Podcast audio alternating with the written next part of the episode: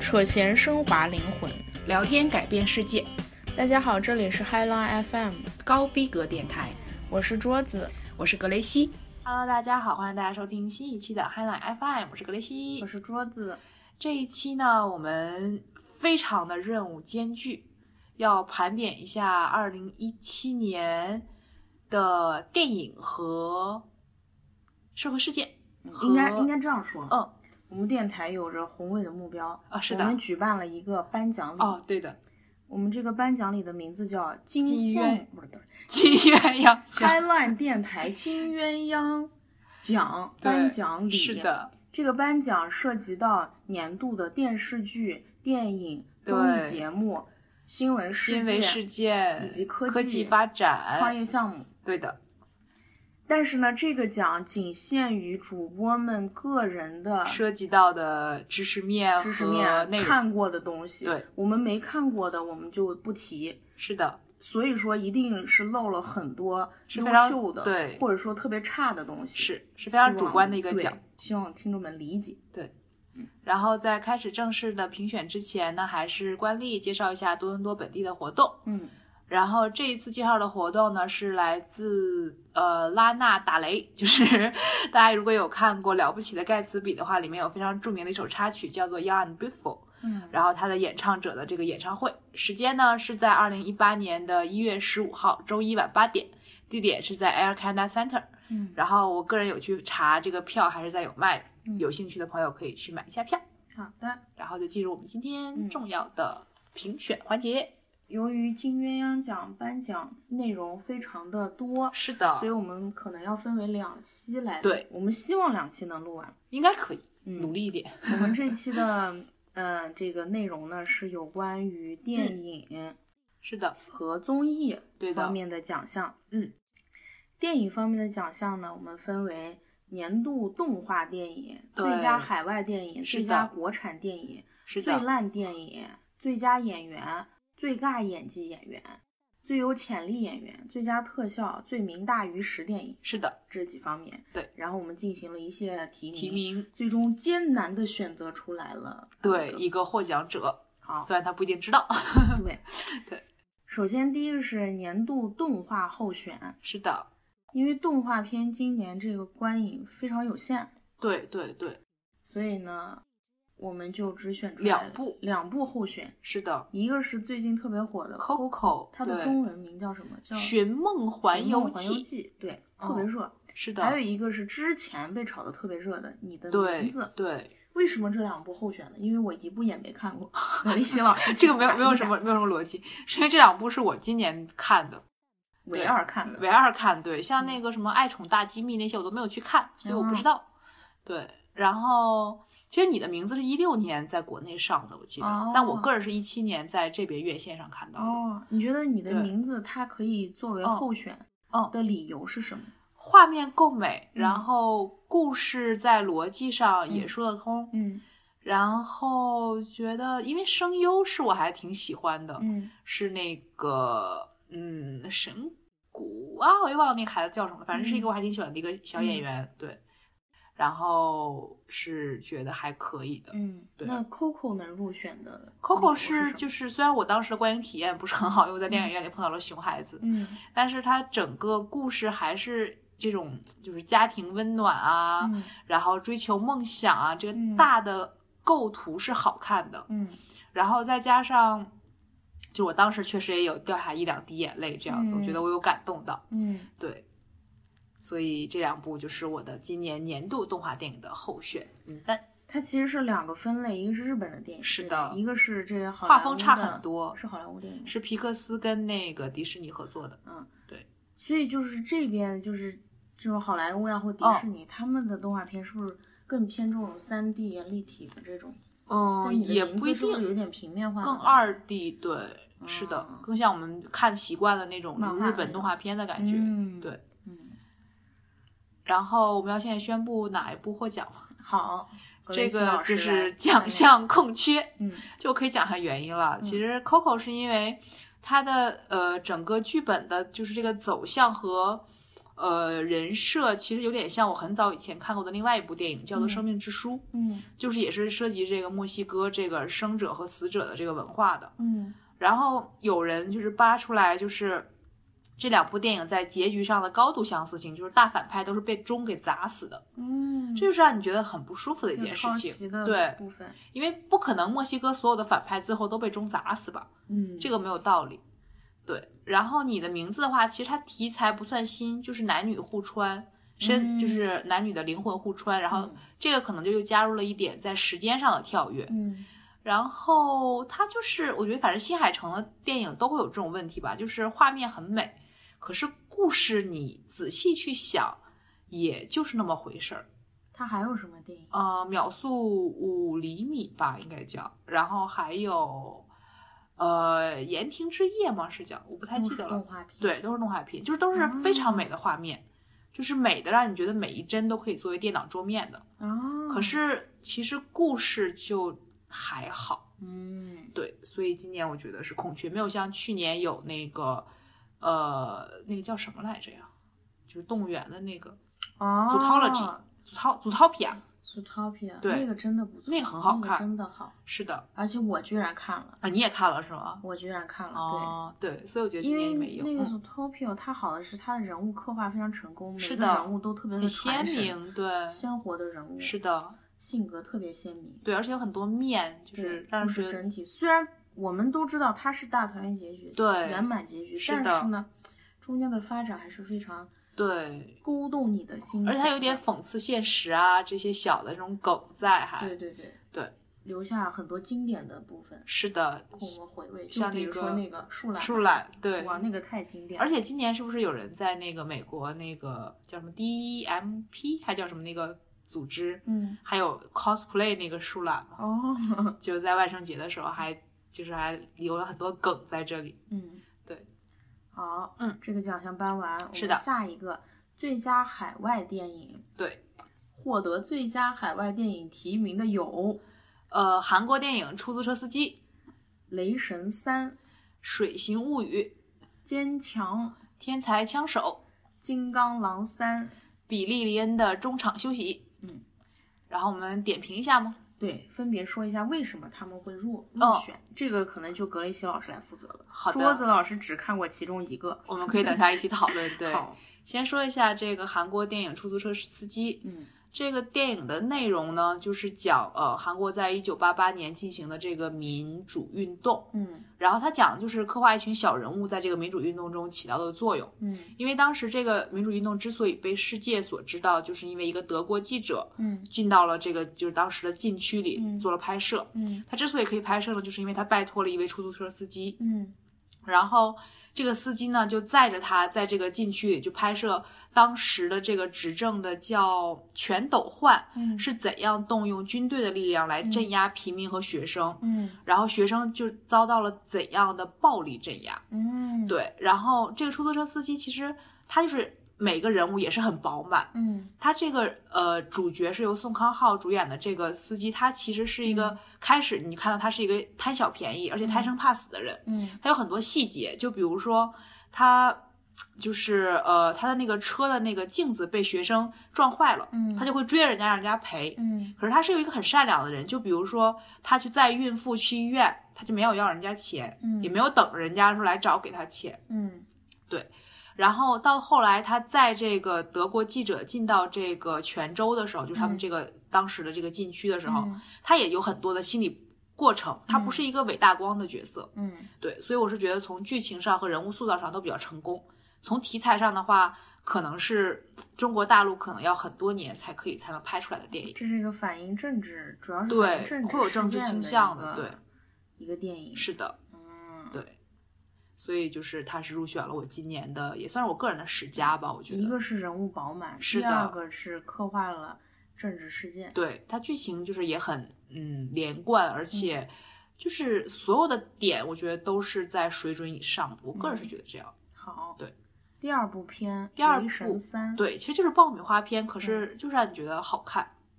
剧情老套嘛，剧情其实就那一回事儿吧，反正就是就是好人最后还是要打败坏人，然后嗯一哦因为漫威的，对，漫威电影到最后都会给你留一个呃彩蛋嘛，彩蛋的时候你就会、呃有一个小小的悬念在那里，对，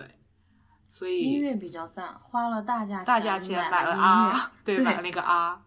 但是所以确实很贴合啊， 很贴合，对对嗯啊，就是每当想起来的时候，嗯就是非常的让你觉得热血沸腾，嗯而且这一部里也是有了很多这个人物角色的这个联动，嗯对，像那个 Doctor Strange，嗯，所以就还是挺好看的，脸谱化吗？人嗯不物脸形象好，就是因为他们本身就还挺自然的，而且在好多情节的设计上也是有一些什么小观众的这个就是参与进去，嗯，对，。还挺有意思的。好，是的，下一部《水形物语》，对，这一部是今年横扫了多伦多电影节，好像另外还有一个什么电影节，而且也是各个呃外国这个就是各种什么，比如说《卫报》啊，这个报那个报的十佳电影之一。为什么呢？它确实很美，它是讲的是在美国跟苏联那个冷战期间，嗯然后这个女主角她是一个在那个 NASA 还是在一个反正一个研究所，美国一个研究所里的那个，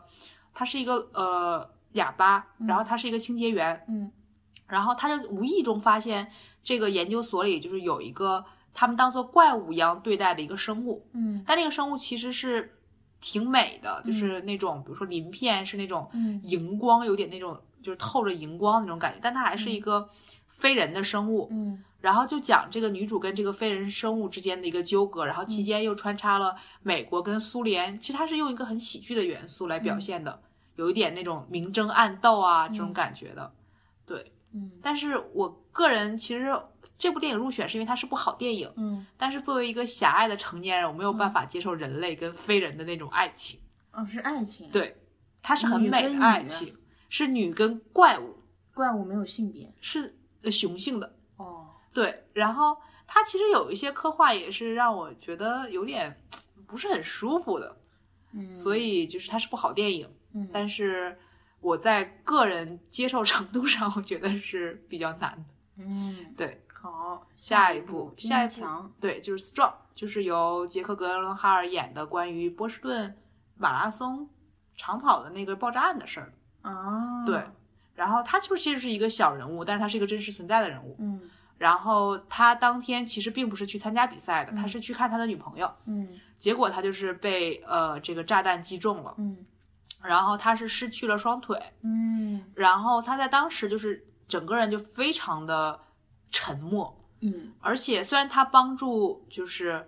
呃，其实这一部跟最后的比利恩的中场休息会有点像，就是他在当时被当做了英雄，嗯可是，在那种喧嚣和繁华下，他自己就变得很落寞，嗯因为他觉得他并不是英雄，嗯然后他的软弱呢又没有办法表现出来，嗯然后这个又讲他跟他女朋友、跟他的家里人的这个一些纠葛，嗯对，然后他最后终于就是选择站，也就是加引号的那种站起来的感觉，对，是一部挺感更人的多电影，的是对人性的一种这种探索，对，就是一半是表现这嗯个暴恐对普通人的生活造成的这个侵害，嗯一半是表现就是普通人的这个坚强，嗯以及其实还是有亲情跟爱情在里面，嗯对，所以也是一部好电影。这个是我在多伦多电影节的时候看的，嗯，对，好，嗯，下一部终于看过了，对，《天才枪《手》天才枪手》，对，这个就是讲泰国电影，是的，讲了一群那个孩子怎嗯么作弊的，对，高中生，对高中生怎么作弊的，嗯就是非常精彩，作是的弊手法非常精彩，是的，非常节奏非常快，节奏非常嗯快，故事很连贯，是的，然后巧思就是那种作弊的巧思设计非常精对彩，对，然后最后的结局我知道结局一定是。就一个是正向的面的，结是局，因为的你不可能说电影里我说我鼓励你去作弊，这是不可对能的。对对，最后结局是正面的，就是他们都自首了，是怎么的怎么样，但是依然有人沦陷着，对对，也还可以，就是不是这很正常，我觉对得很正常是的这，种，有人沦陷着，有人自首了，就是这对样。对，整体我觉得还是不错的，是不而且错嗯都是由非常年轻的演很员，小，九六来演年，对，但是演的很真实，很真实。你知道吗？这个电影对我来说共鸣哦特别大。为什么？我之所以觉得它好，哦它真实，哦你知道它为什么真实？为什么它的作弊手法极度真实。哦，这个确实就是，尤其是我觉得那个手机真的是非常的重要。我觉得不是手机那个，哦是执法那个，哦，指法我见过。这你都见过？我们以前，哎呀，嗯，透露点小隐私。嗯以前高中的时候，不是通常要会考吗？对啊，那个时候我们班就我们班就是全年级有几个班的同学、哦，认识的几个人，就是哦作弊、哇，用的手，法，就是用的方法，嗯，就是跟他那个很相似，就是用指法，哦，但是不是弹钢琴的，哦但是用不同的手势有代手表势 A B C D 来传递信息，哦，哇，这个真的是很厉害。真的是这样子。我有听说过，我们就是高中年级他们是可以用手机盲打，嗯，就是在学校的月考啊、嗯期中考、期末考，因为也不检查手机，不收嘛，嗯然后就盲打。但是他们不是为了抄袭，他们是对答案。啊，就我们学校那些学霸，就是我也不是很理解，对，哦像我们这种学渣哪敢？啊，对我觉得这个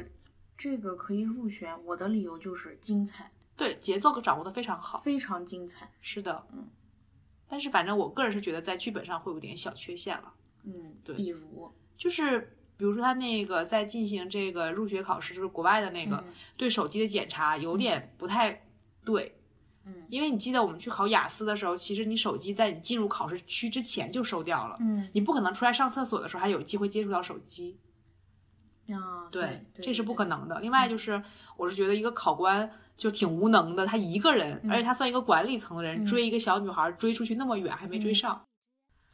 但是这其中也反映嗯那个小女孩的机智，对那倒是她了非常机智，就把自己弄吐了，就扮演一种生病的状态。是，的。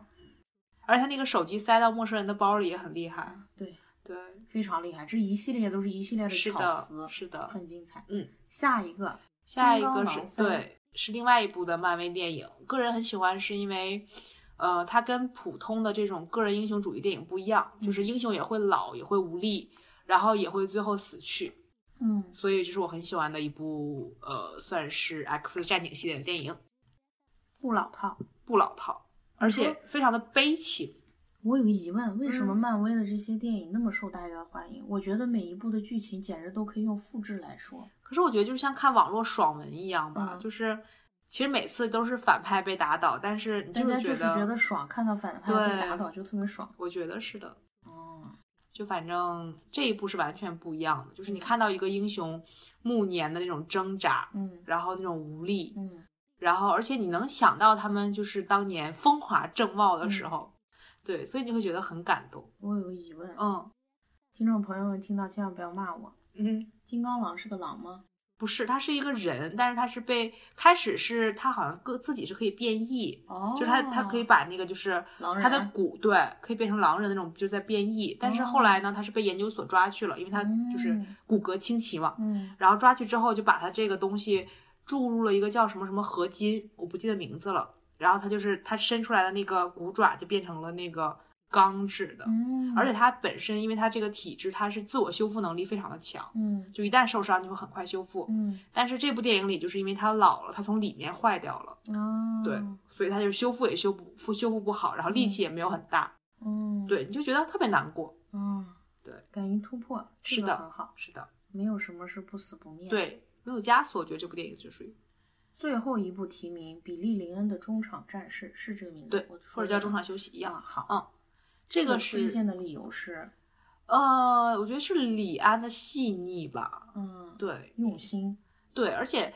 其实这部电影好像在西方的评价不是很好，因为我觉得他们不懂，他们没有读懂李安，感觉有一点，这个主旨是想表达什么？就是表达一战种争这个 PTSD 对于去人性的探索。，对参与战争的人到造成的伤害究竟有多大？嗯对，因为这个男主角他是被营造，也是有点像 Strong 一样，就被营造成了英雄，嗯但他内心里并不认为自己是。嗯，所以他有挣扎，然后他自己又深受这个就是这个 PTSD 叫什么战后后遗症什么战后创综伤合症战后创创伤综合症之类的，嗯对他受这个折磨，然后他也有点就是呃类似于呃回避就是讳疾忌医的那种感觉，嗯，对，然后就整个就很好看，但最后结局他重返战场，意思是他直面自己的病痛吗？我觉得这是两方面吧，一方面可能是放弃了，一方嗯面可能是直面，我不知道。嗯对，因为就反正另外一点就是这个是第一部用了一百二十 K 的这个拍摄手法吧，好像嗯对，所以画面非常的细腻，就是为了表现人物这个内心和这种纠结。嗯，对，李安每次总能给人以惊喜。是的，他就是敢尝试，而且我觉得他是敢试错的人。嗯，对。好，最后我们宣布对，当选二零一七年年度最佳海外电影的是，出租车司机说一下理理由由，对为什么因它胜出了其他的电影？这就是综合下来，从题材、剧本和演技吧，我觉得嗯都是、题材肯定是因为遥想到中国大陆是不敢这么拍的，嗯对。然后演技的话，宋康昊就是在韩国已经封神了嘛，算是嗯，对，所以就基本上相较于呃怎么讲呢，就是人物饱满不理不脸谱化，对探索人物内心的同时，又能反映当时的一个社会的巨大的背景，是的，就是让人觉得它是多面手。对，它是一部好电影，嗯，好，对，我们下一个奖项，最佳国国产电电影因为国产电影这个不太容易激进是的，跻身这个最佳最佳电影，所以我是们的单独把它列出来，嗯，。同时也表达了我们对这个国产电影往好里拍的一种鼓励，一种期待是的，是的，虽然说这个鼓励也没有什么用，对，嗯，入选二零名单一有七嗯最佳国产电影的有，嗯，嘉年华、二十二一念无名。以及完美有多美。好，分别说一下理由。呃，嘉年华其实因为题材嘛，就是国内第一部竟然通过了审查，然后、嗯而且又能讲这个儿童性侵题材的一部电影，嗯，对，我们这主要是题材。我觉得是题材，而且据说小演员演的也确实好。啊，嗯对。啊，第二部二十二，其实它是一部纪录片嘛，但我也们是私心因为也放在这题儿了材。对，希望予以鼓励，是的，予以支持。是的。第三部一念无名，一念无名就是我觉得是部合格的，多年以来合格的港片吧。嗯，对，就是剧情可能非常的另外一种治愈系，就你看了非常压抑。嗯它就是讲就是余文乐这个饰演的这个男主角，他有一个生病的妈妈，嗯他的妈妈就是有一点有点像躁郁症，然后嗯有点妄想症那种感觉。然后余文乐在照顾他的过程中，就是他妈妈就去世了。嗯然后呢，就是这个时候余文乐自己被检查出来有躁郁症，嗯然后他们就有一就他有他有杀害他妈妈的嫌疑，但是没有证据，嗯，所以他就被关在，呃，也不能讲关在，反正就必须要在这个疗养院里面住了一段时间。嗯然后他出来之后，其实就已经没有正常的行为能力了。嗯然后他爸爸呢，就是曾志伟演他爸爸嘛，嗯然后就把他当做有点像当做病人一样待对嗯待。然后他自己呢，也没有找到自己在这个社会里的定位。嗯所以就是让你觉得它很真实，然后又让你觉得又真实，让你觉得又残酷，嗯，因为想就是有点像老兽里那种感觉，就是照顾病人的人也会变成病人的感觉，嗯，所以是这一部，嗯，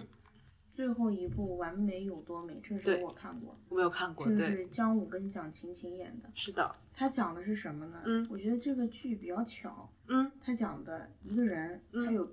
有平行世界，他讲的是哦，是平平行行世界，对他讲的是平行世界，嗯在另外一个世界有一个跟你长得一模一样的你，嗯另外一个自己，嗯，但是另外一个世界的你是你，A 世界的你是 B 世界你，哦幻想你想成为的人，哦，但事情嗯是这样子，哦，但是你真正的你到了 A 世界，你又发现你想成为你的这个人也是有缺陷的，也是不是完会美有的不，足哦，的，也是有完美的。嗯，所以其实就是要告诉我们，珍惜嗯你眼前的，哦你做好你眼前的，你不要想着就是说没有完美的事情，没有完美其实哦的事，情。就像很多人总想后悔，嗯，说如果这样就好了，对如果那样就好了，嗯，你这如果来如果去，不如做好眼前的是事，的珍惜你现在的。嗯是的，想想你，你不要说总是说过去怎么怎么样多好，嗯过去怎么怎么样多好，对但是在未来的时刻，现在也就是过未来的去过去，所以对不如就好好珍惜现在。是的，我觉得整体来说就是它利益构很思好的这个立意很好。是的，基本看来，我们嗯入选国内的这个最佳电影呢，嗯，题材主要是以剧本题材是的取胜。是的，但是呢，就是国外这个电影呢，它就不仅仅是很多面很多面是个对综合的取胜的因素，是的就不仅仅是题材。对。但是国内就是就是好就是像能它出题这材个够了之后就就已经很难了，它就有个好题材已经不容易了。对对，因为它要绕过很多审查，确实也是不容易。对，而且有的那个题材容易有的导演容易把它拍得非常死，就是嗯，而且就非常是死板那种。个人电影，现在有很多就是那种导演的个人电影，就嗯比如说，呃，最近上映的这个冯小刚的《芳华》嘛，嗯然后因为我对冯小刚就感情就还好，我没有去看，但是我看好多评论，大家都觉得说这部电影就是冯小刚他自己对于文工团的这个就是印象，嗯而非是无论是原著就是严歌苓的那个、嗯呃描述，还是说当时真实的情况，都不是。嗯，对，所以就是比较难，我觉得。嗯嗯，好，最后我们说一下入选二零一七最佳国产电影的是获奖的是啊，说错了，不好对意思，获奖的是一念啊，不对，二十二。二十二，是这的个也是因为我们想支持一下，对，因为这个题材真的是非常的，呃，怎么说？他今年也确实入围了这个奥斯卡的最佳纪录片，嗯然后另外一个也是作为一个众筹的项目，最嗯后能够上映，而且能够引起广泛的社会关注，非常不容易。对，非常不容易，我对们予以支持。是的，接下来太精彩了，最喜欢的环节了，最烂电影，我们简直就是难分伯仲呀，越找越开心，越找越开找心。越开心，太多了，对，而且大部分是国产电影，是的，哎，真的有有国外电影吗？呃，没有，没有，哦、没。有哎，我因天为啊，我觉得国外烂片就不会想国看了吧外烂片我们根本就不会看，是吧。的，对，呃，我们先说一下二零一七最烂电影候金选，鸳鸯奖对，最烂电影候选名单。是的，第一个，《夏天十九岁的肖像》，《嗯，《三生三世十里桃花》《心理罪》，《喵星人》《京城八十一号二》，《绝世高手》《逆时营救》，《麻烦家族》《临时演员》，《傲娇与偏见》合约男女》，《摆渡人》《《大闹天竺西游伏妖》。天哎》呦，终于说完啊，其是不实是说完了啊是吗？其也实好不止这些，我们当时简直就多的都有的可能就心软放过去了就。是觉得烂，可是没有烂到想要吐槽它的程度。我们一个一个稍微说一下吧。是的，夏天十九岁的肖像，嗯，这个我都没看，因为我你看了，因为这是涛涛演的，你说太烂了，我都不忍心看。也不是太烂，就是它整部戏都非常的违和，因为嗯这部剧的原著是日本著名这个岛侦探田庄司对嗯岛田庄司的这个作品，应该还不错才 对，对他，所以他就是就是问题就在于这儿，就是等于说是，呃，一个青岛男孩在台湾演日本人的故事，你知道吧？ 还带着青岛口音。，对，所以他就是整个就是有一点违和感，那他那个整体的演技或者是剧情编就是涛涛还好嗯，但是女主角我不是很喜欢，剧情有没有什么矛盾或者不好的地方？矛盾就在于剧情有点奇怪了，嗯其实就是。好像我记得正常原著里就是说，这个男的他包养了一对母女，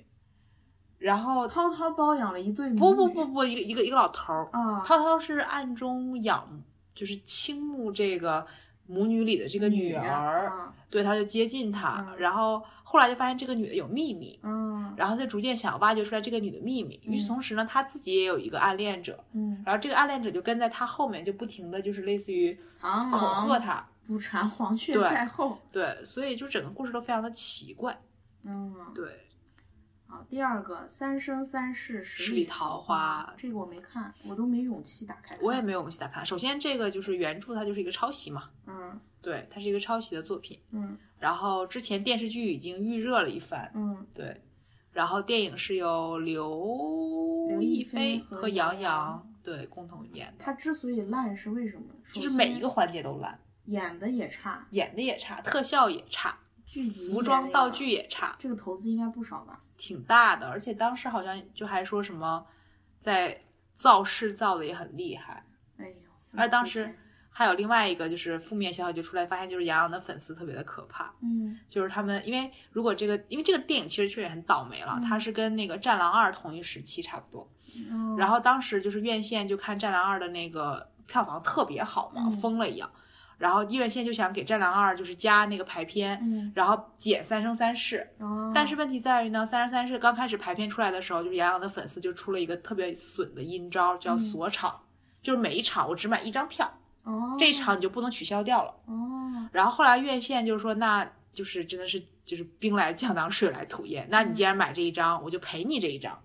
我把钱赔给你，我也要把这一场取消掉。哦，对，所以这时候大家才知道什么叫锁场，我也是这时候才学到的。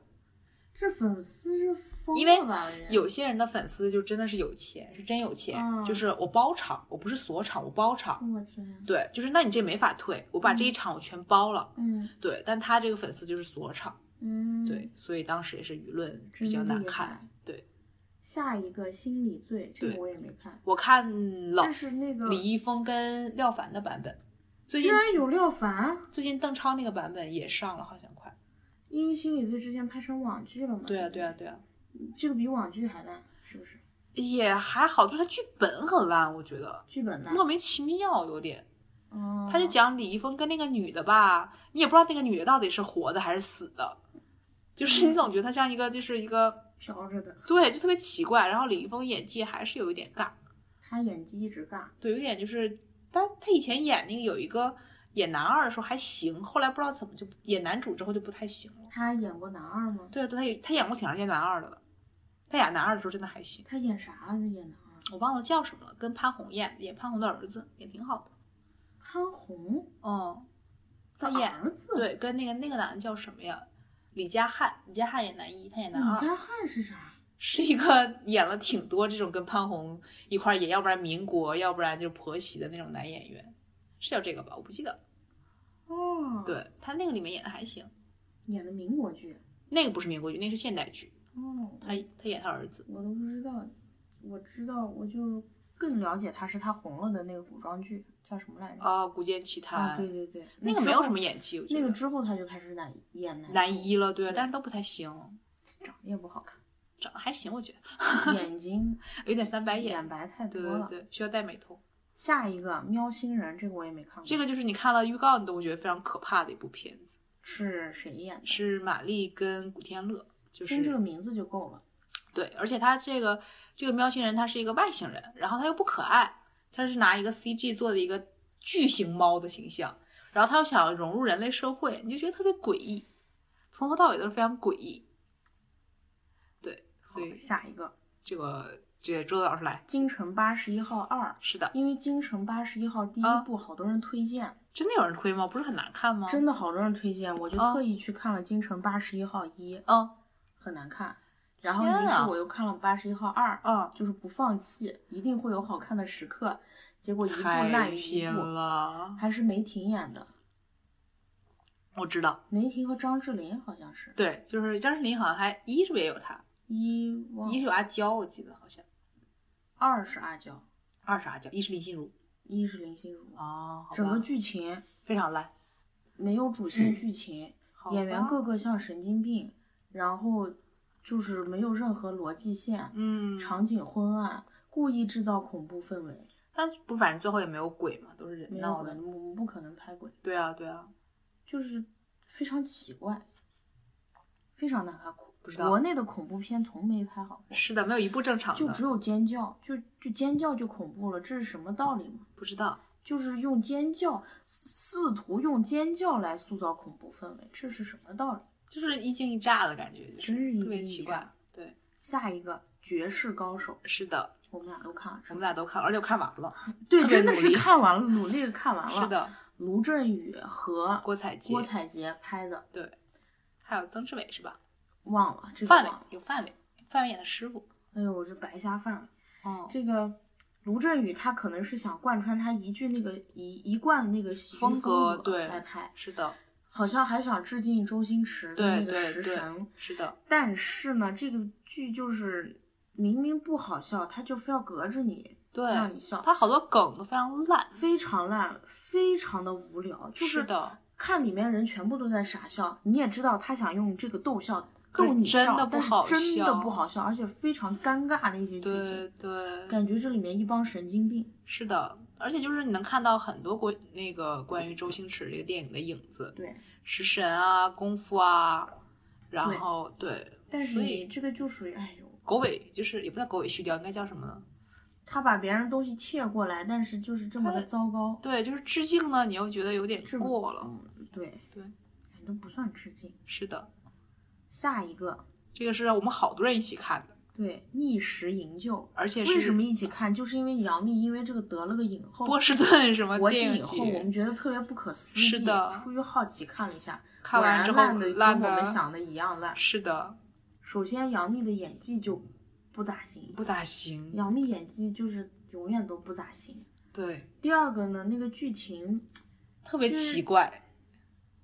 就让人边看边想骂，就是觉得那个对，编剧不知道脑子是咋想的，就是而且这个还就是投机取巧嘛，因为他是韩国导演，但当时在禁韩，嗯，所以以韩国导演还取了一个艺名。嗯，对，在那个电影大屏幕上出现他的名字的时候，嗯，对，这个就是逆时人家就是时空穿梭嘛，是的，就是杨幂一次一次回去救她儿子，是不是？对。但是每次穿上去那个都是存在的，嗯，对，所以就好多个他的感觉还就就是奇怪，对，而且而且就是她跟那个绑匪对峙的时候嗯，的那段太尴尬了，我觉得，而且金世杰演的都不好，我觉得。真的而且他就是为什么会变坏也特别莫名其妙，我觉对得对就不对，不对对，而且还贡献了那个超烂，哎算了，你一直觉得霍兰霍建华什么都烂，啊，对对，对，反霍正还建华有霍建又华，演她前夫是不是？对，哎不是吧，是的，就是杀手，不是前夫，哦哦，霍就是建华杀手，没演她没有她前夫没出来，前夫没出来，就是杀手，不是前夫哦没有前夫没，有前夫，就是杀手，哎，没前夫，没有没有没有没哎，有，我怎么把他记成他前夫了？啊对， 下一个《麻烦家族》，这个格雷西老师可能没看过，这是黄磊导演的。对，他是改编自野田洋次吧，好像是叫、嗯这个日本有原作的嗯，对，一个词来概括：无趣，哦索然无味。就是我觉得在人物塑造上肯定没有办法塑造出来日本那种细腻的小人物的那种感觉。又没有戏剧冲突，又没有温馨点，无趣平淡，哦而且据索说然有无味好多植入广告，黄磊，我看啥都是植入广告，哎，真是很可怕。真的。对，下一个临时演员，我也我没看过，这个是郑恺跟嗯，那个人叫什么来着？不知道没看。热热依扎还是热依扎哦，反正就是那个新疆那三个人中间的一个哈是萨吗？克族，哈哦，萨克族。这个呢，就是标准的烂片，就大家知道那种国内嗯，爱情剧的什么那种，前任攻略呀、什么对这对种对，标准啊烂片，一一个水准，好不多点评。嗯，下一个《傲娇与偏见没看，》，看了两分钟我就受不了了，那么难看就演技浮夸，哦，剧情炸糊，炸火就国内吧好多，我跟你讲，这个词太对了，好多嗯电影嗯炸糊。哦都不知道在咋呼啥，反正就那个那个那个人啊，嗯，男女主角从头咋呼到尾，好吧，就特别的燥，莫整个名其电影妙啊莫名其妙的咋呼。对啊，下一个合约男女，合约男郑女秀文主演，郑秀文跟那个，台湾的那个男演员叫啥？张什么来着？哎呦，我想不起来他忘了名字了。就是老演老实人的那个人，而且他应该他还是得了很多奖的。对他因为文艺片演了很多，对对对，对，但是那个剧实在太莫名其妙了。就讲了女上司跟男下属的爱情故事。没有，他是求子嘛，他等于说就是什么重金求子的感觉，他最后还真的生了。这些好像就是属于张孝全，对、啊，这些就属于莫名其妙的爱上。应该对用一个一句话来形容，就是莫名其妙的爱上。对，然后你也不知道他们在干嘛，反正你也感受不到爱，嗯然后你也没有觉得有代入感，对。特别奇怪。对，然后下一个《嗯摆渡人》，这个我没有看过。这个就是呃，怎么讲？其实它算是吃相太难看了吧？嗯就是当时有一些影评人给了差评之后，然后就鼓动那个明星啊，然嗯后就发微博啊，说什么我喜欢啊之类的，就特别没劲。它讲的是什么东西？啊就是。呃，它其实本身故事就挺散的，它是讲就是有这么个酒吧，酒吧里有个老板，嗯然后这个老板就是帮人有点像就是平事儿的感觉，然后叫就管他叫摆渡人，嗯对，但他其实自己也有一些他自己的这个情感的问题。嗯然后其实这个真的是，嗯，卡斯非常的强大，因为找到了金城武、梁朝伟，嗯，但是女主角是杨颖，所以就你也就是为大了烘概啊托一个他，是的，你就能一窥一二这个电影到底有多难看。他是不是因此还得了个什么奖？好像是白玉兰，嗯，还是金鸡？还不是记金得像了，不记金得像，奖不可能，金像疯了，不可能给他。反正是个挺厉害的奖，不是没有白玉，兰金像今年刚提的嘛，金金像今年提了给他一个什么最佳配乐还是最佳什么，哦，对没得那，是什么奖？我记得是个奖，肯定是个奖。嗯，对，还是个不错的奖。而且当时采访他还说什么什么我这人心路挺不顺的，我要是顺的话，我要拿遍所有奖之类的，嗯，就特别尴尬，让人他真是敢说这句话。对，嗯下一个《大闹天竺》没看，这个也是，由于我想支持一下宝强，我嗯看第一遍的时候十十分钟啊五分钟嗯完，嗯，最后觉得不对，可能还可以吧，再努力一下。再努力一下啊！又看了十分钟，啊，真不行，剧情散乱，从头炸呼到尾，天啊，丝毫不搞笑，也是那种跟刚才那个喜剧叫什么来着，嗯， 《绝世高手》一样，隔着你笑，哦不想笑隔着你笑那好种。吧。而且这个好像是不是跟那功夫瑜伽是同一时期的，还挺微妙的，都啊是是是新年档的嘛，春是节档的，对，是所以最后一部提名终于到最后了， 《好久，西游伏妖篇又》，是我们大家一起看的，这个吐槽太多了。首先，那个嗯剧情就很糟糕，我觉得还可以吧，反正就是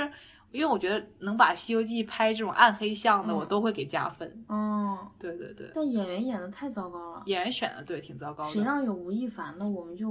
就这个是演技就他演唐僧，我觉得他就当他把唐僧演成个二傻子，对，他就当带货的偶像就算了，就不要演电影了。我觉关键得他他为什么演成个二傻子呢？就是有唐一僧，点唐僧不是个二傻子，是就的，他演的唐僧就是集二傻子、弱智、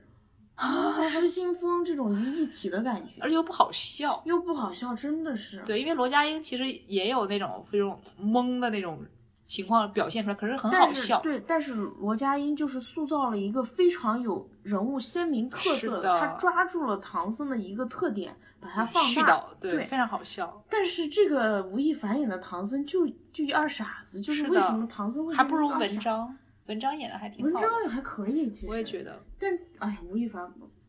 真而且真这的部戏不就能是说看着林更新也不会 演戏，就是两个人也没有一个人会演戏的。真的对，好。最后我们要宣布，二零一七金凤又金凤，二零七一鸳鸯二零一七金鸳鸯奖最烂最烂电片影奖，对，得获奖奖的的是是《三生三世十十里里桃花花》，入对奖了，入围入奖，入围理由获每一奖个的地方原都因差。对，没有一个地方不差。是的，是让你觉得看就是网上的微博动图，你都会觉得尴尬的一部电影。嗯，成吧，我们先加首歌吧。好， Take my hand, take my whole life too, for I can't help falling in love with you. Like a river flows surely to the sea. Darling, so it goes. 这 Something 段音乐结束，欢迎回来。是的，啊，这就是影片的部分，我们讲办完了，接下来是演员的部分。哦，其实影片后面还有一个最佳特效奖，哦，那我们先把说特效特奖效奖颁了。吧。对，最佳特效奖二提名哦，但还有最名大于实啊奖，有两好一起说吧。好的，《呃，入围的有《银翼杀手二零四九》敦刻尔克》，以及《星球崛起三》。来说一说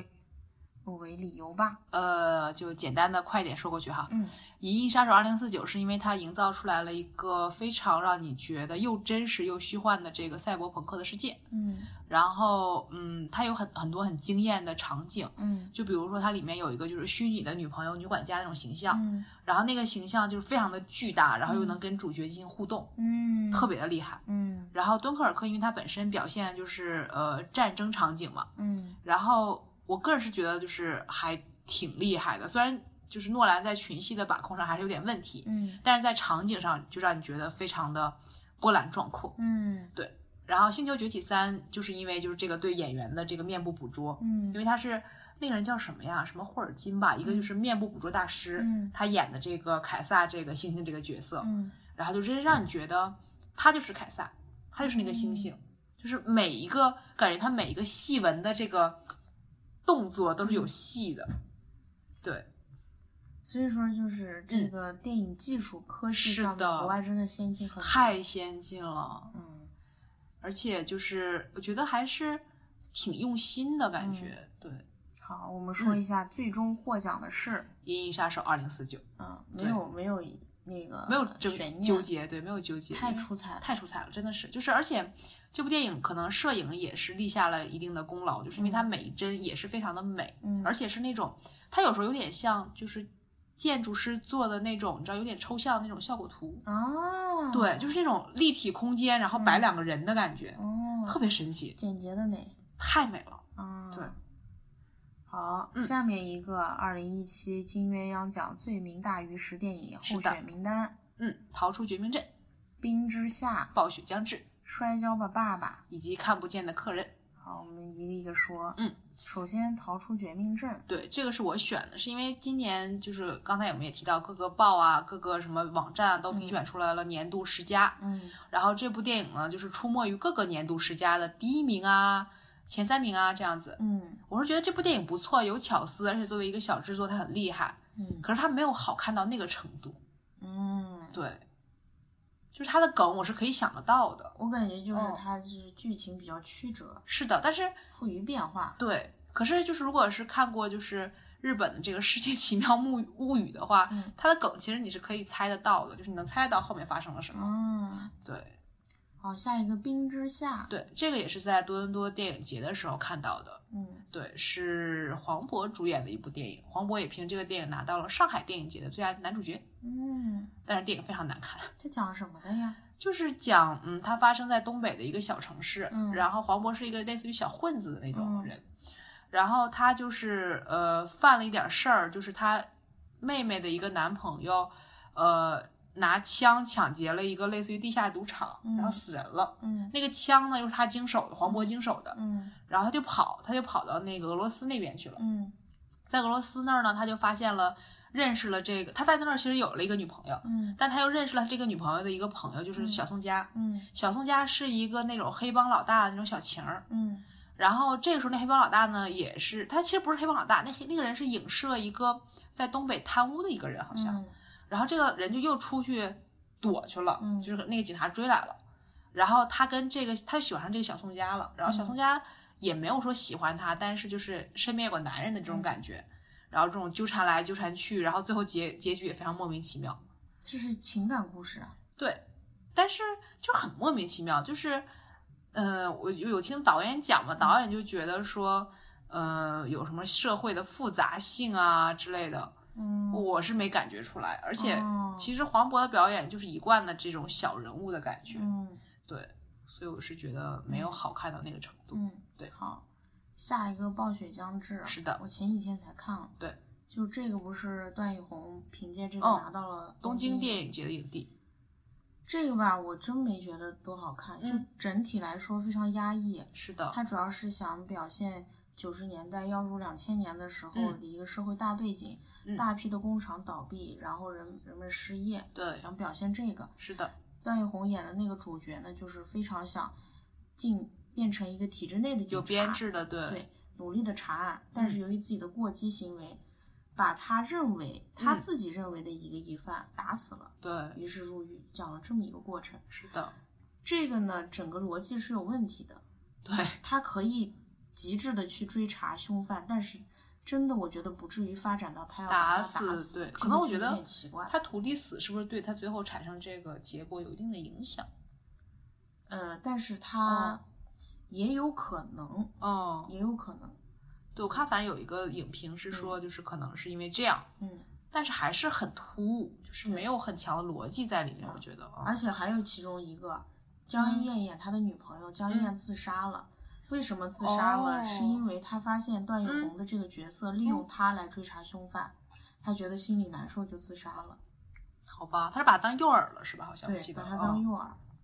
好奇怪，就是这个剧情交代的也不清楚，对，而且人物也立不住，人物立不住。对就是说，江一燕发现了段奕宏把他当成诱饵嗯，的这一段拍的不清楚。哦，我与我如果不是看了有人点评，我不知道，就是哦他只是翻开了他的这个笔记本，嗯，发现里面加了一张江一燕的照片，哦江一燕就认为他把他当成诱饵。嗯，可是我为什么不可以理解为我把你的照片随身携带在身上，不想褶皱加到我随身携带的本子里呢？哦，我为什么不可以？这样理解？不知道，这个因为有没有点看具奇体怪的，对，这个有一点奇怪，是就的剧情说不通，嗯没有那么好。对，下一个《摔跤吧，爸爸》，哦，这个简直是前一阵儿火的不行不了。行，对，它确实有非常棒的一面，很好，是的，社会意义很厉害，社会意义很好。对但是呢，它绝对不至于说是，我个人认为它不至于就是到宣传的简直已经冲破宇宙天际的那种感觉，嗯哦因，为它的剧情还是相对的老套，我觉得对我来说反正是两个问题嘛，一个是时长太长嗯太了，长了。对对，对，另外一个就是脸谱化，还是脸谱脸谱化真的太对脸谱，就化是了。那个教练坏的没有意义，莫名其 妙，对对，好，接下来对最。后一个最后看这不个见其的客实人是，在微博上炒的特别热的一个意大利的电影，嗯，然后它的内容其实它的节奏和叙述方式很有趣，嗯就是讲一个富翁，然后他就是涉嫌杀人，嗯然后涉嫌杀人的时候，他就请了一个律师来帮他辩护，嗯然后这个律师在就是不停的就是问他真相嘛，然后这个真相就不停的在修改，嗯然后最后发现，其实他之所以杀这个人呢，就是因为他们两个在，就他杀的这个人是他的那个情人，是第嗯三者。然后呃，他之所以杀这个第三者呢，就是因为他们两个在外出的时候开车，嗯然后他撞死了一个人。嗯这个人呢，他他们撞死之后就是没有去自首啊，什嗯么都没有，而是把这个人推到了湖里，连车带人推到了湖里。嗯，可是他们其实当时都注意到这个人压根儿就没有死，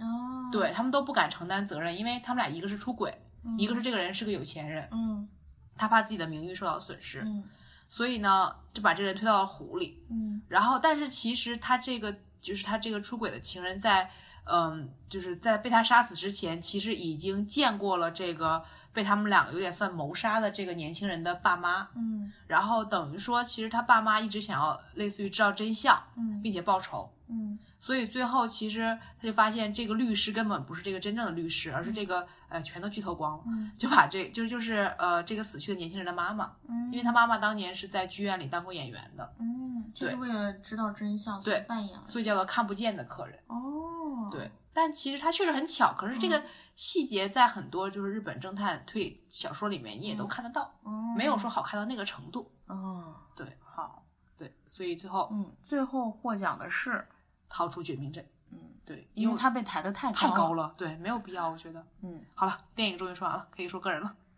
最佳演员是的，入选，对第一个宋康昊，是的，第二个，杰克跟伦哈尔第三个《水形物语》里面的女女主角，主角。到现在我们俩也没搜人家叫啥，我还是要搜一下吧，我觉得。好，那我们先宣布一下，嗯，获奖的是宋宋康昊昊，对这个我们理由很刚才已经解释过了。对，实在是演的太好了，嗯，而且就是他本人就真的是可塑性很强，也是、嗯对，所以就是他了。我们先颁下一个好的，最尬演啊员，这个又是很有趣的一个入围的有嗯吴亦凡、林更新、杨洋、 Angelababy、迪丽热巴、呃高伟光，张云龙，那是谁？柳岩、嗯，李易峰。火姐华。好，这简直都不想。取材于哪？先说一下，吴亦哦凡和林更新取材于《西游伏妖篇》，刚才已经描述了他们多么对尴尬的演技对。杨洋跟 Angelababy 取材于《嗯三生三世十里桃花》是的，迪丽热巴、高伟光、张云龙取材于《傲娇娇与与偏偏见》，见。柳岩取材于《大闹天竺是》，的李易峰取材于什么啊，心理罪。啊？《心理罪》对，霍建华取取材于《逆时时营营救救》，但是霍建华，我认为他没有一个演的好，他在哪他个演电霍建影或者华电视剧都是那一副表情。是的，我先插一句，那嗯他嗯嗯，《水形物语》的女主角叫做莎莉·霍金斯，嗯，好嗯，好了看他长什么样？就是其实她是一个很文艺片的长相的一个女主角，嗯对她演的超好，她演哑巴演得超好，嗯，对。最后我们特别纠结，因为是呢的简直难分伯仲。对，然后由排于由于我们这个呢排除法，我觉得，对，嗯因为后面我们还要颁电视剧最烂演员，是的，所所以就会放排过除了一些杨洋跟杨卑颖，鄙。对我们对给其他人一些机会，最是终的评出了吴亦凡。对我的，们刚才表达了这个他是如何把唐僧演成二傻子的这种能力，惊人的演技，惊人的演技。是的，嗯所以最后获奖二零一七金鸳鸯奖最尴尬演技演员吴亦凡。，是的，接下来是最有潜力演员。最有潜力演员呢，就是一些嗯、呃比较年轻的、或者是对刚刚出出来道演戏的这种对演员。然后候选名单有呃，出演了雪观音和嘉嘉年华华的文琪。啊，出演了天才枪手的朱棣蒙、琼茶、荣素银和《天才枪手》里面男主角茶农三定同不谷是童藤，啊，三定藤谷，因为这两个泰国演员，这个名字太拗口了。太拗口了。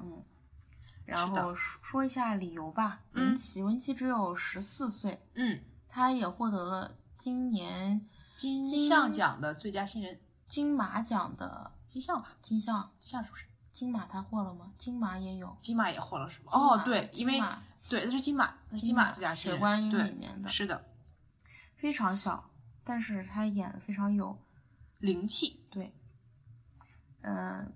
北京人好像是，哦是吗，不知道，好可爱。嗯他微博也很可爱，就是照片都很可爱。嗯，对。然后呢，这个《天才枪手》里面的男女主角也入围了，是我的刚才也说了，就是对，表演的非常真实，是的，非常不脱戏，对就是就是那个角色，学就是生他的这样感子，觉，对对，男主角很帅气，然后哦，可爱，主要是这可爱个。这个女主角嘛，她不美，她是个模特，她是当时名模脸对名模脸就是那模特脸，大家都可以知道，是的，身材好，对高，，是的，一七六，但是她是个耐看脸，越看是越的好看，越看对越好看。对，而且这个女女主角啊，我特别嗯要说一下，她演的好的是什么？她把那个人物的性格带出来了，哦，是的，嗯就是又想做好学生，但是又想赚钱，内心对那种挣而且扎，想帮助朋友，对，对，表现的很好。很好，然后最后怎么想办法，然后怎么脱罪，嗯，怎么有恶的一面，又怎么有善的一面，都表现的很好，是的，就是很不错。很厉害，然后最后我们来宣布，二零一七金鸳鸯奖最具潜力演员奖获奖者为文琪，嗯还是要给我们自己人，对，而且别人年龄更小。对，是的，嗯，好了，那电影的奖电影奖就到这儿了，结束，是的，我们下面一部分呢是综艺，呃年度综艺。对，首先，综艺有这么几类，嗯第一个是年度综艺奖，是第的二个是年度大失所望综艺奖，对，第三个是年度戏精综艺，是的第，四个是最无聊综艺，嗯，下一个是最带流量综艺，嗯，然后是最佳贡献综艺，最后一个是年度综艺艺人物。物，对，先看第一个年度综艺候选的有，嗯，中国有嘻哈、脱口秀大会，吐槽大会、奇葩说，火星情报局、明星大侦探，超凡魔术师。是的，我们先分别说一下，嗯，选中国有嘻哈呢，我太认为热了，真的是，第一个太热了，第二个是它是有贡献的，是因为的起码把就是就 hip hop 这种音乐形式放到了舞台嗯上，对，让更多的人去了解它。虽然对它有很多很多的不足，但是呢，它把这个音乐形式让更多人了解，这一点是非常值得肯定的。嗯， 对，因为我我绕不过去这个抄袭的坎嗯儿，所以对好，下一个嗯脱口秀大会和吐槽大会，我们可以一一起起讲，说，对，因形为式很它像，形式很像，都是腾讯出品的那一个对团队做的。是的，首效果先文要化，对，首嗯先要肯定它的原创性，对，应该可以说是哦，吐槽大会不是，吐槽大会是美国的那个什么演艺中心提前先做过的，啊，对对，且不说节目的形式，嗯，但是它所有的真正内涵对的对核心的内容，绝对是百分之百原创的。很赶，而且就是，对，嗯，脱口秀大会呢是是注重素人，对，来选拔素人的脱口秀演员，是的也是每期一个主题，分为两个队，然后对进行比对拼抗对选出小王，最后选出大王。王，对，然后呢，这个精彩是因为每个人都精心准备了自己的稿段子，对，真的是真枪真真刀真枪的来实拼，是的，来投票，对，每期也都给我们非常真的是巨大的欢乐，巨大的欢乐，每个是星的期巴巴的盼着那个更新，更新。对，吐槽大会呢，更加专注的是每期明选一个星明的星槽点，来对槽，点来吐槽，会是请的一些明星的嘉宾，对，也是可以看出来。当然呢，这个水平呢，比脱口秀大会会欠一点，因因为为提明词星器，对。因为明星那个水平参差不一，是但的是总体来说也是有非常精彩的部分，对，也是非常好笑。是的，而且刚开始还因为尺度过大被禁播。对这些这两个入选都是它有非常扎实的原创的素材，内容的基础，内对容嗯非常棒。是的，下一个《奇葩说》。对《奇葩说》呢，其实它不是今年最新的，但是对今年也有还一是好季，看的。对，它也算是个非常成功的一个原创的，是这个的真的是百分之百原对创，之前是没有的，而且知让我们知道了很多素人。对对，是非常优秀的素人，是的，因为它这个是有一种逻辑的碰撞，对所以每一期节目呢，你可以感受到那种辩论的魅力、逻辑的魅对力，口同时才还兼具娱乐性，是的，这是他那个入选成的功原因对对。下一个火星情报局，这个呢也是很多，国内年了，是吧？嗯，有没一两有年太吗多年，可能一两年。哦，然后这个入围的原因是它也是是有新颖的，它这个应该也是原创吧？是吗？我不知道，我在其有他可地方能没有见到过哦这个，这个也算是原创，是它的是针对一些社会现象哦进行讨论，对，然后并且里面也会融入一些搞笑、轻松的元素是的，在里面。然后《明星大侦探》嗯，这个入选，我个人不是很喜欢这个，但是我把哦它选进来是因为它应该是国内首档有关这个探案方面的一个综艺哦的，是他是买了那个 M Night 的吧，Crime 嗯 Scene，就嗯是也是一个韩国的那个，嗯就是原本的这个综艺，对，但是这个的缺点就是里面请的嘉有宾台本化，演技太浮夸了，我对有点受不了。但是这里面的何炅嗯和撒贝宁真的是很出彩，嗯，对，而且就是白敬亭也是因为这个，就真的是可以有很多的这个出镜率，嗯，对，啊，最后一个超凡魔术师，是的，这个入选他的原因是因为嗯超凡魔术师呢，它少了一些炒作，就是它更重要的是表现一个魔术本身的一种魅力，是的而且让我们看到魔术更多的形式。对，魔术不仅仅是魔术，它对更是一种艺术，是它的一它是一种舞台美的表现。对，而且在这个超凡魔术师，你确实可以看到很多特别美的场对景。，而它结合了很多新媒体，对，类似于配乐呀，它不光是那种像我们传统看到的街头魔术啊，对对或者是对那种刘谦那种，对，它真的是有对艺术的元素是在的里面，给你美的享受，这是对我把它入选的原因。对，然后最后呢，我们看二零一七嗯金鸳鸯年度综艺获获奖的奖是的是脱口秀大会，对，因为它是没有槽点，我觉得没有任何槽点，是的，精彩，对，内容扎实，是的，原创，对，付出了真的很大的心血，而且符合社会主义价值观，就是推素人，对，推素人，是的， 对，嗯，那我们好往下下一个奖年度大失所望综艺对候选，《有七十二层骑楼极限挑战三》以及快乐男生二零一七，啊，首先七十二层骑楼，太无聊了，什么叫大失所望？就是嗯我们有很高的期期望可是是的看了之后离期望太远太远。对，七十二层骑楼还没有开播之前，我非常期待它，因为它它有是南关派三叔的剧对本，它有盗墓，我就觉是得的很很感兴趣，应该会很有意思。是的，结果我一看太无聊了，太无聊了，而且场景非常的糟糕，对就，是很假，是的。然后就是很无聊而，且很奇怪，就是为什么要救他？ 就为什么就是又假，场景又假，对，剧情又做作，是的，演员又浮夸，是没的，有丝毫的意思嗯，但是贡献了说各种各地方言的吴亦凡，啊！对，这个碗它有大有圆，缘，这对个啊，面它又长又宽。是的，下一个《极限挑战三》，对《极，限挑战》第一季出来的时候，我真的很喜欢，因为真的很有趣。那个时候哦可能刚开始看，但这也是属于我绕不过去，就是版权这个坎儿 的一个，啊，对，但是呢，它简直就是一季不如一季。是的，就后面真的是不想看了，因为真的对已经很无聊了。而且我这一季也遭遇了停播嘛，嗯，我觉得可以停了，真的可以停了。对，而且我觉得，我觉得他那个卖腐的 CP 其实特别无聊，真的特别无聊。对，让人觉得特别讨厌的见那好种，就收吧。是的，第三个《快乐男生二零一七》，对，因为我个人是觉得刚开始他有其实用这个韩国这个选秀《Show Me the Money》的这个赛制，嗯就变得很好看，嗯很激烈。嗯，但是越往后就越奇怪了，对，而且就是导师的存在意义也没有，然嗯后其实歌手也就那么回事儿，没有太强的素质。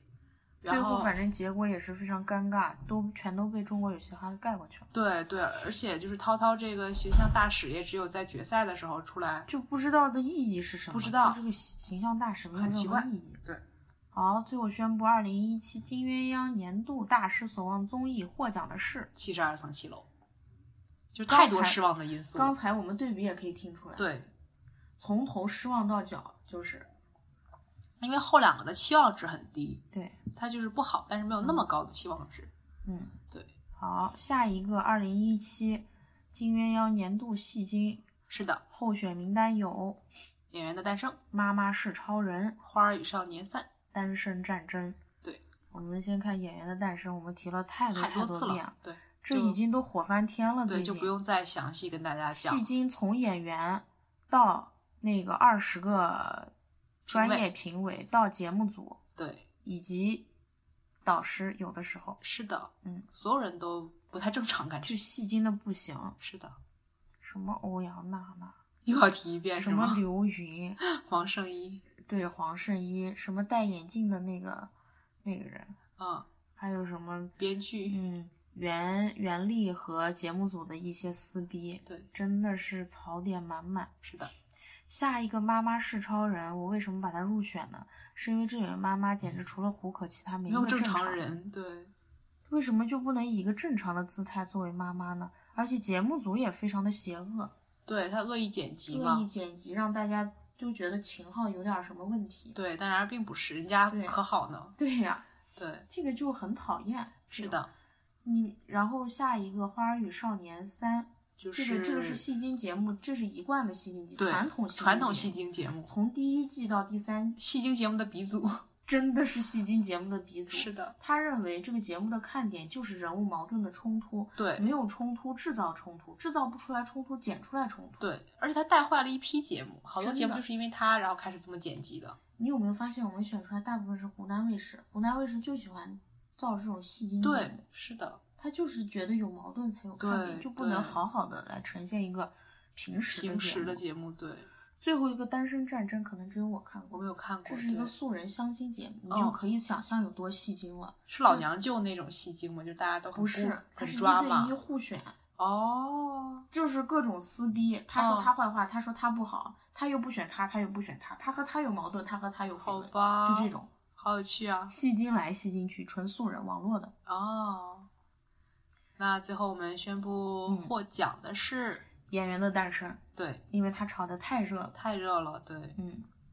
那下一个奖，嗯，最无聊综艺。但我又想到一个这个最无聊综艺的那个嗯候选，嗯一个是我第一个提的是韩国的这个 SBS 的 Master Key，嗯然后另外一个其实我觉得湖南台的中餐厅也挺无聊的，啊、我都没看过。我看了一点儿，但是我真的看不下去。嗯对，但是这个就空缺吧，因为嗯这两个节目、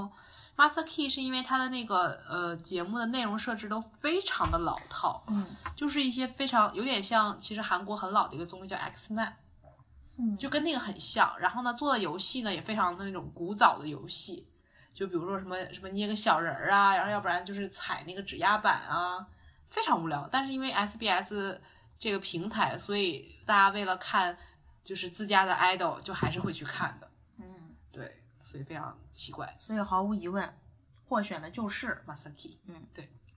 下一个年度最带流量综艺，是的，没有候选，只没有有唯一，它就对是中中国国有嘻嘻哈，它简直是席卷了这个夏天。是的，所有的社交媒体对，都在讨论它，经对常送送，经常上热搜。是的，而且然后就是里面的几个嗯人一下爆红，是粉的丝量暴涨，然后全部都是每个人都要带无数的广告，是的，从几万的关注量一直到几百万，身价不知道翻了多少倍，对，全民讨论。是的，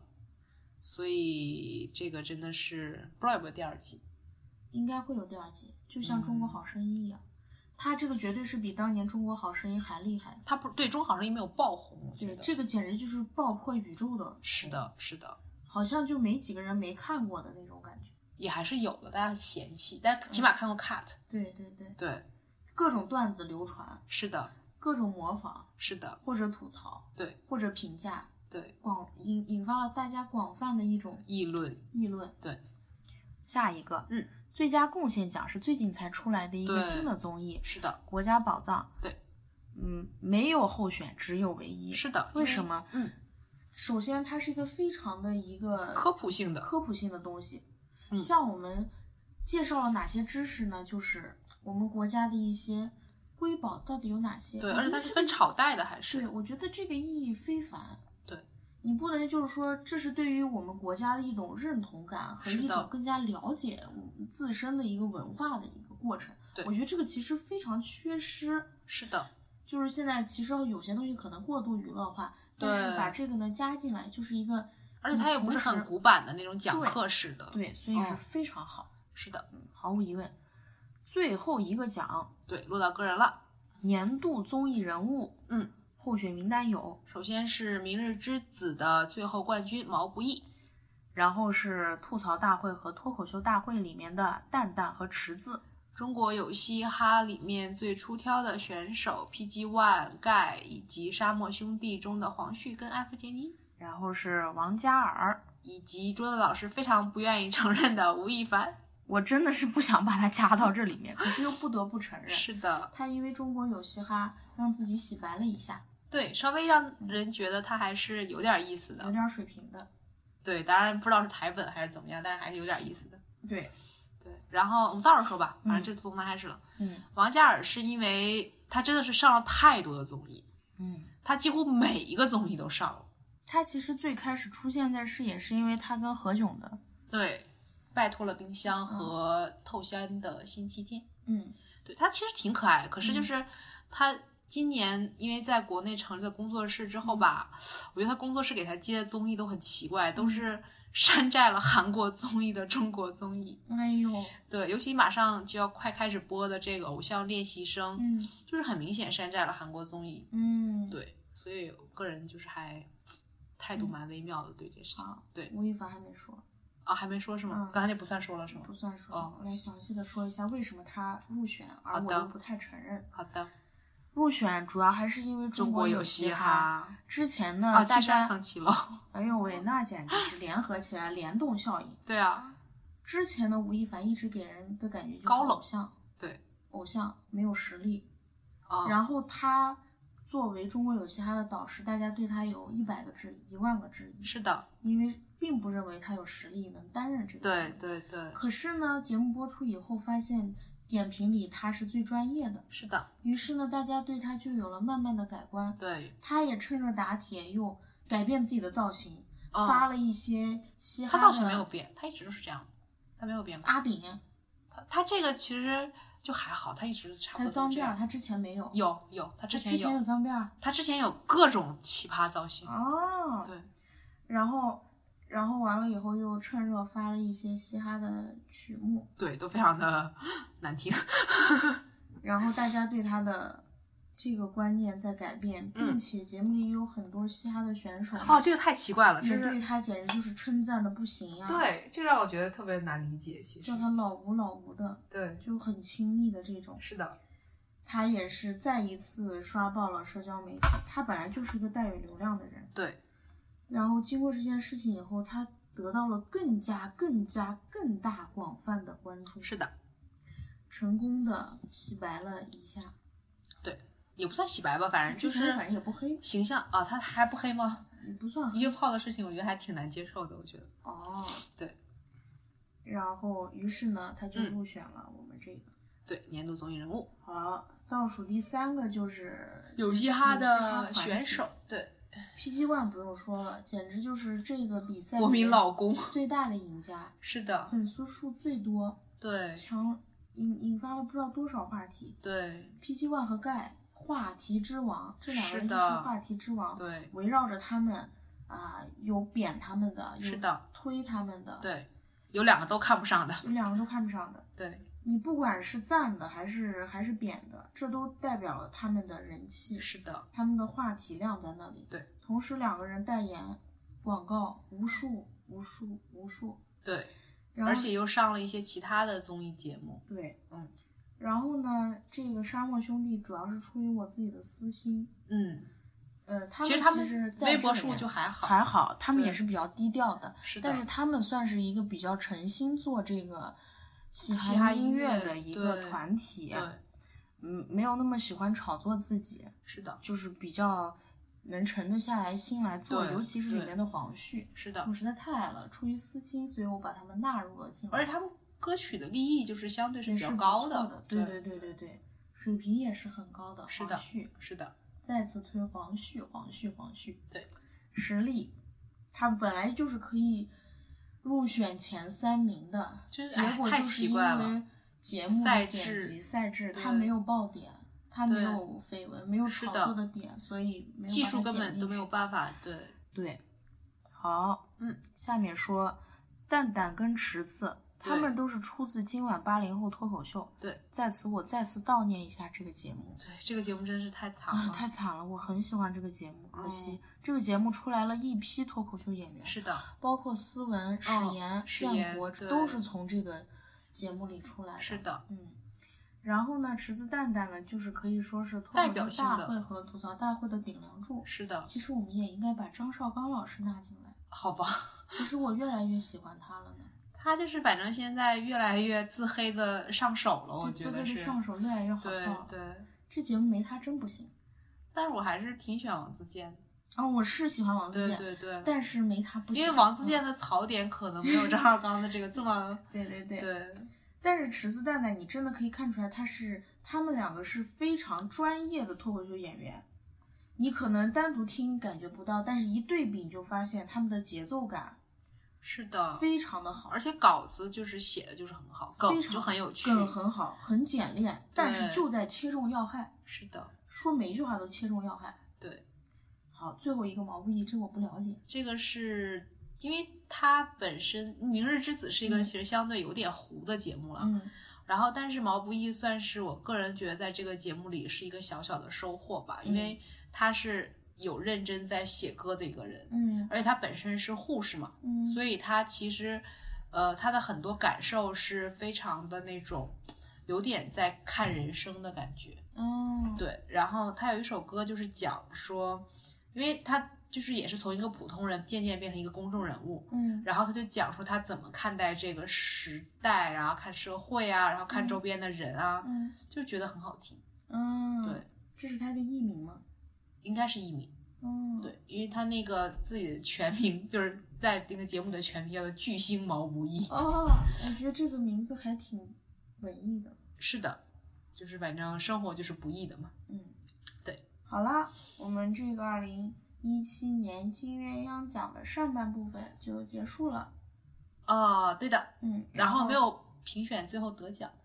综艺年度综艺得哎，呦，怎么回事？因为我觉得你嗓子都已经哑了，好对对像。对，有点疲惫录的。对对，好，我们说一下二零一七年金鸳鸯年度综艺人物获奖的事，就是有嘻哈的选手们，因为实在是红出宇宙，是的，嗯，很可怕。就像他们，我觉得像一个原子弹的力量一样，就是一瞬间爆发，对，但瞬间是有收，收，但是他没有什么太多这个后劲儿，只能看了。作品不够。嗯对，所以成吧，好，然后周子老师终于点评完了。哎休息了。对，然后喜欢听我们节目的朋嗯友，我先说一下哦下，我哦，们预下告一一下，预告一对下对对这个金鸳鸯奖的下期可下精彩期了。下期呢，我们要颁电影、创业电视项啊剧不是不好意思，电视剧、嗯，呃创业项目类、新闻类对以及科技科技类，类，嗯，敬请期待吧。是的，好吧这。一期就到这儿，对，喜欢听节目的朋友，记得在荔枝点订阅，或者在呃苹果的 Podcast 里面搜索 Hana FM，然后关注我们的新浪微博 Hana 下划线嗯 FM。好，就这样吧，嗯下期再见。